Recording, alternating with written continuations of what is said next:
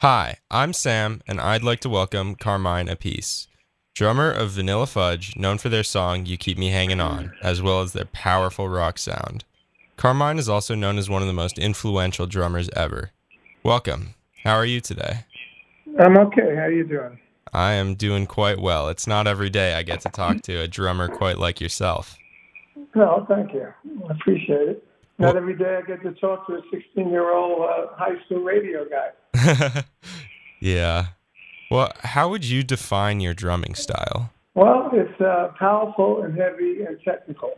Uh, I think that's a good way to describe it. It's always been like that.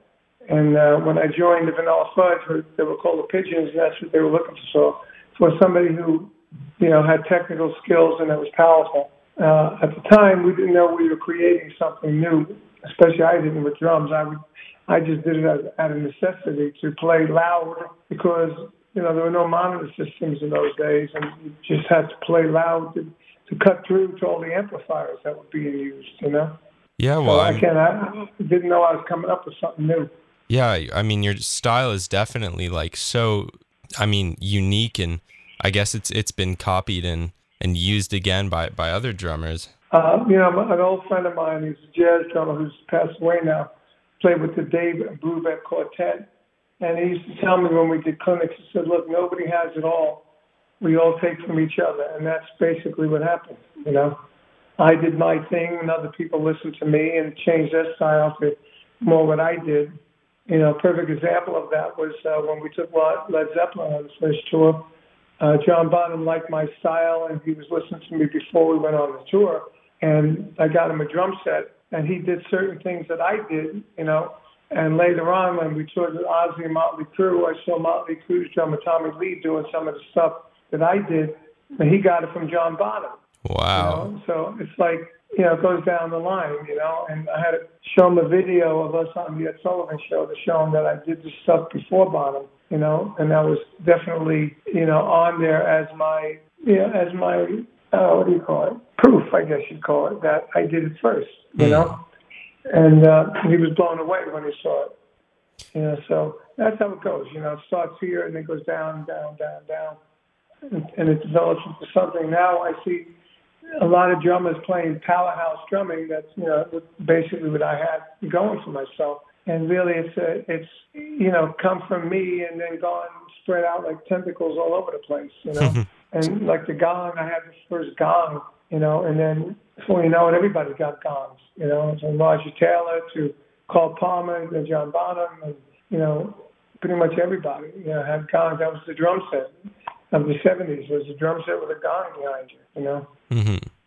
So you bought John Bonham a drum set? I didn't buy it for him. Uh, I was endorsed by Ludwig mm. Drum Company, and he wanted a drum set just like mine because I had all giant sized drum sets. Normal drum set was 22 inch bass drums. I had 26 inch bass drums for volume. You know, uh, 12 by 9, a 13 uh, by 9 with a, with a small tom. I had a 12 by 15. You know, so all my drums were big. Snare drum was an inch deeper. It used to be a concert snare, and then it became the the rock snare because it was deeper and fatter and louder. So I had those drums, and I got him the same drums and which he used all his career, same sizes pretty much. Wow. You know? And uh, you know, when I called Ludwig, I said, I think these guys are going to be big. I mean, that was an understatement of what five or six decades, you know. certainly, certainly, and I mean, it's it's quite a quite a statement to say that Led Zeppelin opened for you, right?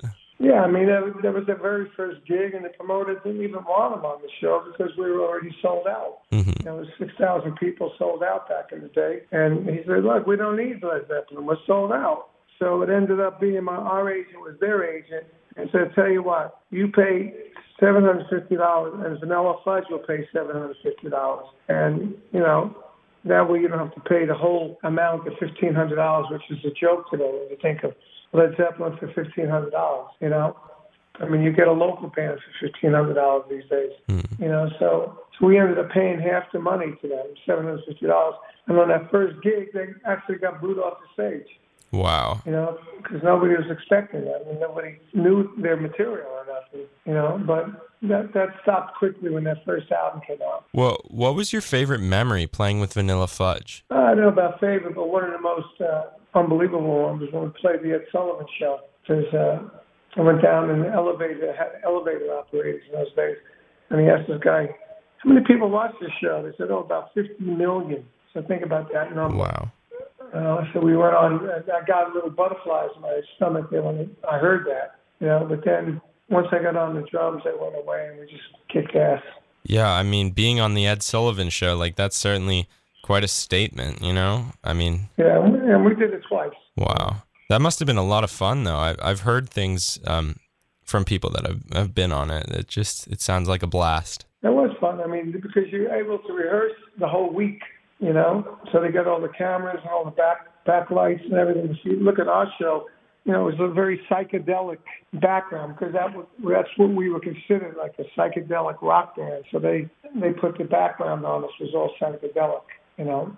Hmm. And then you you know they have the camera angles and you know who are they're gonna you know who are they gonna um, you know be who you know who who's uh, gonna have the camera angle at this point and that point you know hmm you know and uh, all that stuff. So Yeah, I mean, it sounds just so interesting, and it's so cool you got to do that. I mean, that that's just amazing. yeah, it's just you know I was young too. I was like a little older than you. I think I was 19 or 20 when I did it. You know, and uh, you know back in those days, you know it was it wasn't really a business yet like it is today. You know, tickets for five dollars. I mean, you can come see Led Zeppelin, Jethro Tull, Vanilla Fudge for five bucks. Wow. You know, or go see Jimi Hendrix for five bucks. You know, Yeah, that now you know seats are a thousand dollars. It's crazy now. Now it's, it's too much of a business. You know. hmm I, I certainly agree with you there. The the music just it it's more fun with uh when there's no like financial obligation to it. Yeah, yeah, totally. So now it's you know totally different. Now with Spotify and everything, a musician can't even make money on records he records. So the the records are just like promotion to go out on the road. You know where it used to make money. And if you got a gold record, then you made a million dollars. You know. They need, they, they don't have gold records anymore. You know, nobody gets gold records anymore. Or platinum. When I was Rod Stewart, we had you know, five times platinum. I played on the Pink Floyd record. It was five times platinum. You know, hmm yeah, that, that don't happen anymore. I mean, I, I myself refuse to listen to Spotify because it rips off musicians so much. Yeah, good for you.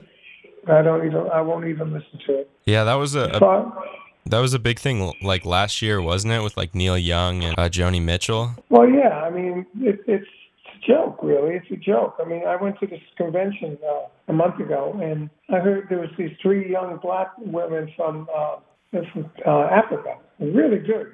I was talking to the manager. I said, "So what's your plan with them?" He said, "Well, I want to get a record deal so we can go on Spotify and get know, and use Spotify to launch us." I said, "Well, how is that going to launch you?" He said, "Well, it's like radio. We'll get airplay on Spotify, and then we can create a demand and go out on the road." I said, "Wow." I said, "That's interesting, but you know." It used to be you get radio airplay to sell records when you make money on records and songwriting, and then you go on the road. And now all that songwriting and, and you know making money on the records is out the window. Yeah, I- guess like the the record buying and selling industry is just kind of a became Terrible. become less of a, a part of the. I mean, did you watch the Grammys last night? I did not. I did not either. Okay, why? You know, every act sounds the same. You can't distinguish anything. You know, it's all rap and pop. Know, it's all about you know, chicks dressing up, looking sexy and good looking. Same with the guys. They got to be cute and, and and be able to sing like uh, you know. Everyone sounds the same. It's all the same backing music. There's no there's no real musicians backing anybody anymore. You know. Hmm. So, I mean, that's why the whole music business, I mean, it used to be, you know, you heard Led Zeppelin, you know Led Zeppelin, you know Queen, you know this one, you know that one.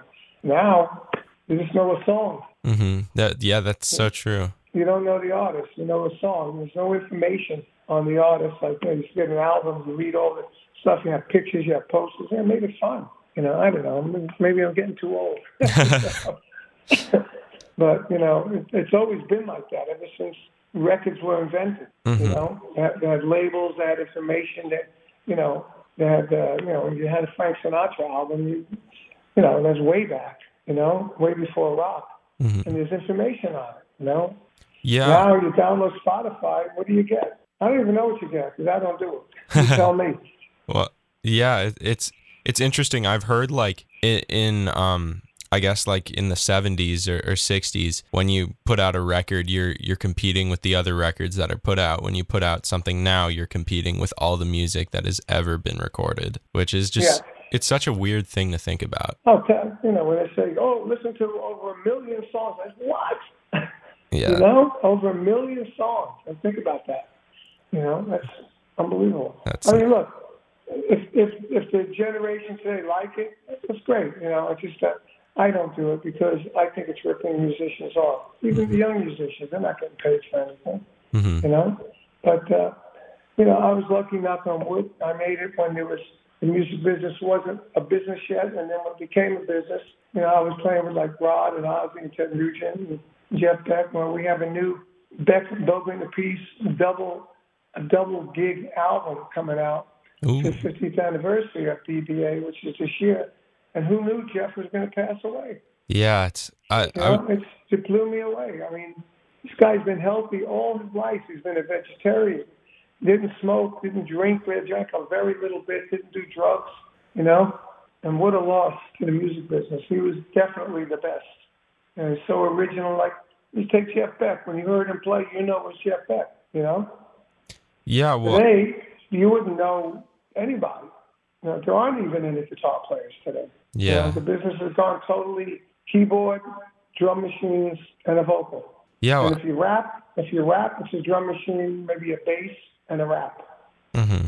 Well, it must have been like, as a person that played a lot with Jeff Beck, it must have been so surprising um, when he passed. It's, it was a shock, total, more than surprising. It was a total shock because you know we're working on this live album, uh, and we, we sent we sent to the liner notes to Jeff and his manager on Sunday, and then I heard Wednesday he died. Wow. Well, we were waiting. We were waiting for the comments back on the liner notes. You know, I mean, I mixed this album. Right now, I'm, I'm listening to the test pressings to make sure you know they don't skip and all that. You know, it's a record. You know, records skip sometimes. You have to look at it under a, like a microscope and see why it's skipping. Then they fix it. You know, but um, it was a shock. I mean, for two days, I felt really shocked and I felt empty because I know the guy since 1967. You know, we were good friends. We we played in bands together. We jammed together. We, you know, we did albums together, and it's just terrible. You know, really bad. We're the big loss to the music business, especially the guitar, the guitar end of the music business, whatever left of it. Yeah, he he was certainly a, a legend, that's for sure. Like with everything he did was just incredible. Beyond beyond being a legend, he was a one of a kind. Nobody played like him. You know, mm-hmm. like you know, I started my things out as a lot of guys like playing my style. Even nobody plays like Jeff Beck. He was so unique.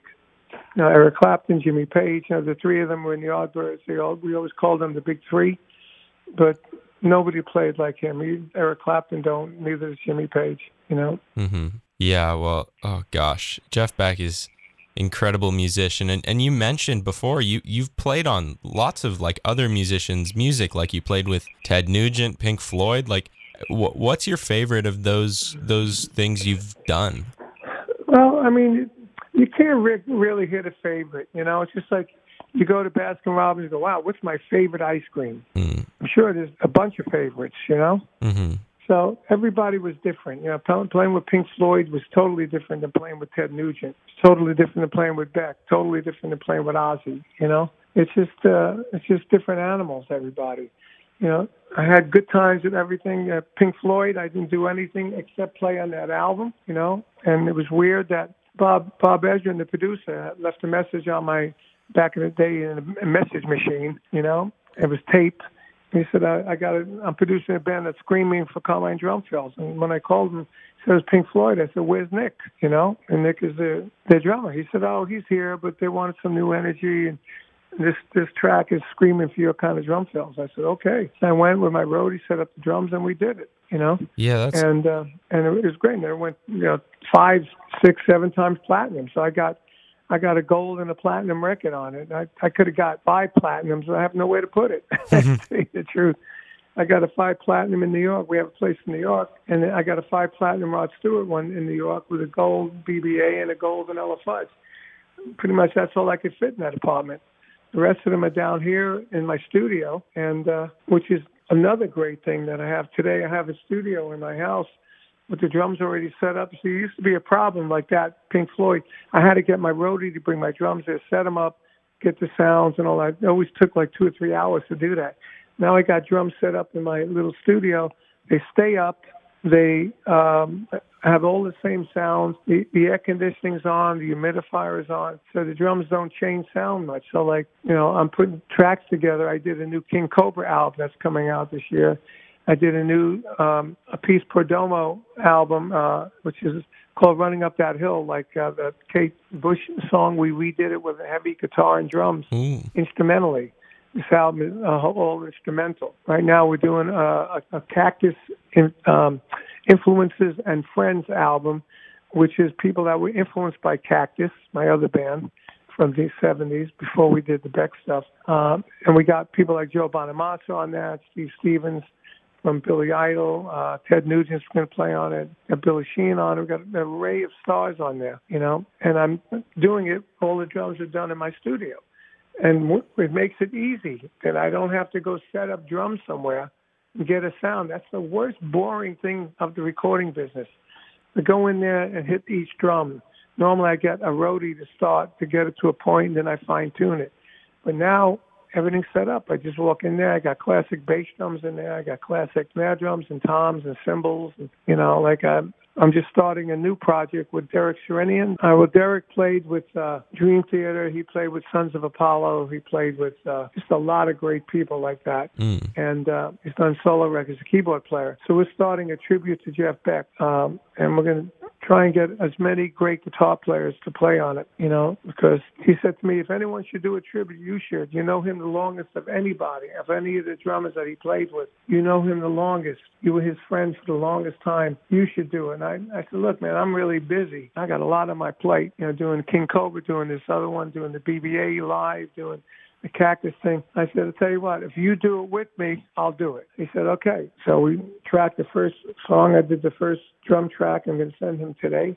And then we're going to do the second one and third one. We don't even have a label yet for it, but we're going to do it because we both have studios. It's easy to do. Everybody has their own studio now. Mhm. You know, last night I uh, I got the track for uh, Vernon Reid. He played with Living Colour. Uh, they're a, a great band from the '80s. You know, uh, '90s.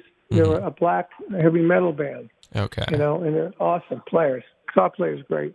So he sent me. He's got a studio in his house. I sent him the tracks. He sent me the track back, and then I, I, I he sent the first one. I said, "Man, can you make it a little more of this or that?" And then he sent it again. You know, it's everybody's got studios in their house. It's easy to do now. You know, you don't have to everybody go into a studio. You know, that's why studios are, you know, getting out of business too. Hmm Yeah, well, that Jeff Beck album just sounds really cool. I, I I'm looking forward to hearing that.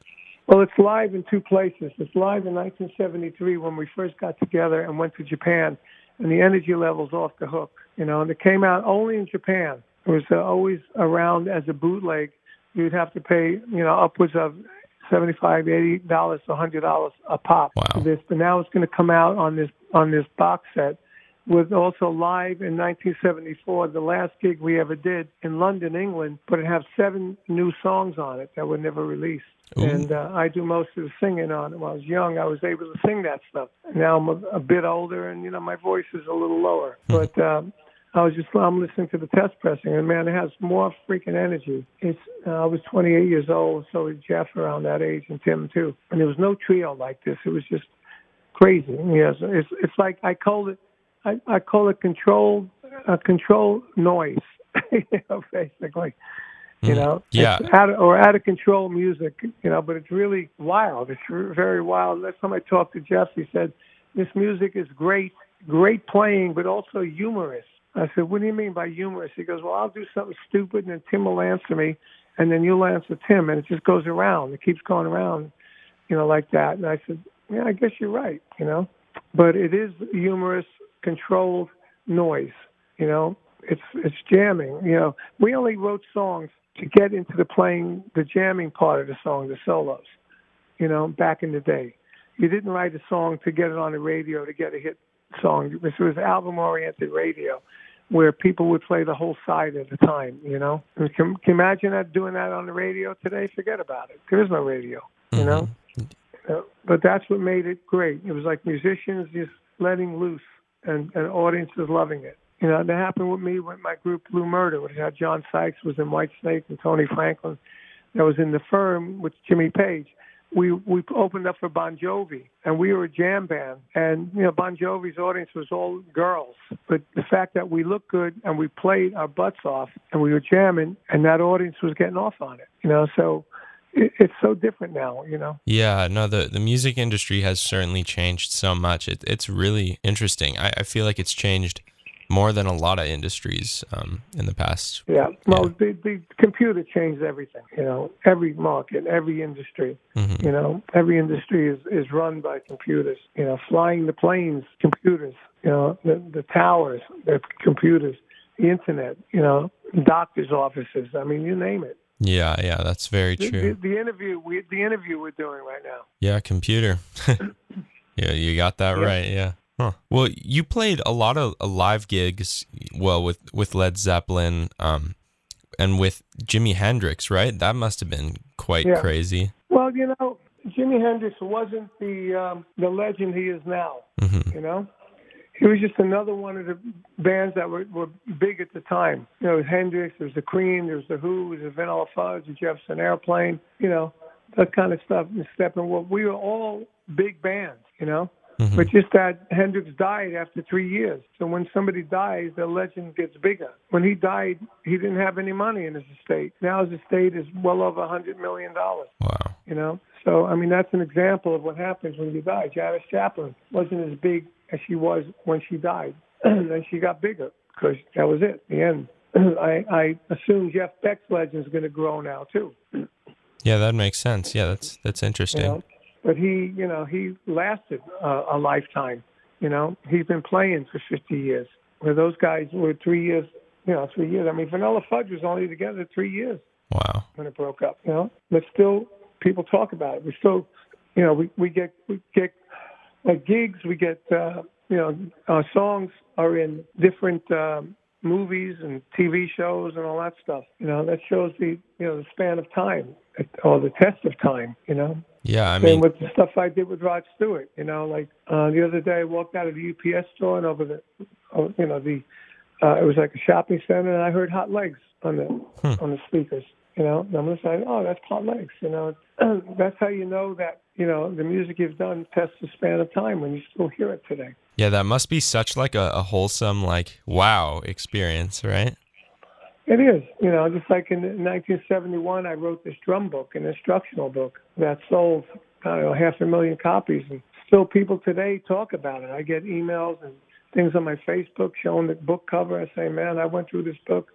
It helped me so much, and you know, I'm taking students now through the book, and you know, it made me feel good because I wrote the book just because I didn't. I think the market needed it, you know hmm and you know it's so it's a good feeling knowing that knowing what i've contributed to to that and the education of drummers you know Yeah, that that must be great. well as i said this has been my career it's been my life you know uh, 57 years my keyboard player mark stein he's going to sing on the uh, cactus record and he said how about this we know each other for 57 years I thought about that. I remember when my father used to go, I know the guy for 40 years or 50 years. I used to think that was amazing. And here we are, 57 years I know Mark Stein from the Wow. Fudge. Yeah, that's And we lost and we lost Tim. Now we lost Jeff. I'm the only man standing in BBA. hmm So now all the you know, like listen to the test pressings, all that stuff falls on me now. you know? Yeah, yeah. Huh. You know. That's That's what I'm gonna do when I'm done with you. I'm gonna go back to listening to the test pressing. I'm halfway through. well. All right. I'll I'll let you get back to that then. Sounds like a Okay. Well- Sounds good. Well, you grow and have a good life. All right. yeah. I hope you end up in the radio business, even though um, you'll end up playing some rap songs and, and pop songs, Yeah. Well, well which you know, which is great for you, you guys' generation. You know, we all have our generation of music. You know, mhm. uh, mine wasn't that. You know, this song I played on a Bootsy Collins rap song the other day. Oh, You know, so you know, I mean, I I, I play I play I like playing all different kinds of music. You know, heavy metal, you know, uh, funk, jazz, jazz rock, rock jazz, whatever you want to call it. You know, and all the albums I got coming out, they're all different. I got the King Cobra, which is like 80s metal. I got Cactus Records, which is blues rock. I got my instrumental uh, band, which is uh, Perdomo, which is kind of rock jazz, you know. And then I got the uh, the BBA record, which is jam band, you know. So I like playing all kinds of stuff. yeah. When I was a kid, I did play all kinds of stuff. I grew up playing weddings, bar mitzvahs. I played mambos, merengues. I played all that kind of stuff. I played rock. I played jazz. You know, that's been my whole life. I've always played different stuff. Wow. So I'm just continuing that now. Well, all right. That sounds like a lot Okay. of fun. Yeah. Okay. Well, you have a good time. Good luck with your Thank you, yeah. And uh, I'll talk to you next time. Okay. I'm Sam, and that was an interview with Carmine Appice, the drummer for Vanilla Fudge, Cactus, Beck, Bogert and Appice, and, and so many more. If you enjoyed that interview, make sure to check out my back pages on Spotify, Apple Podcasts, and pretty much any other podcasting platform to listen to other great interviews just like this one.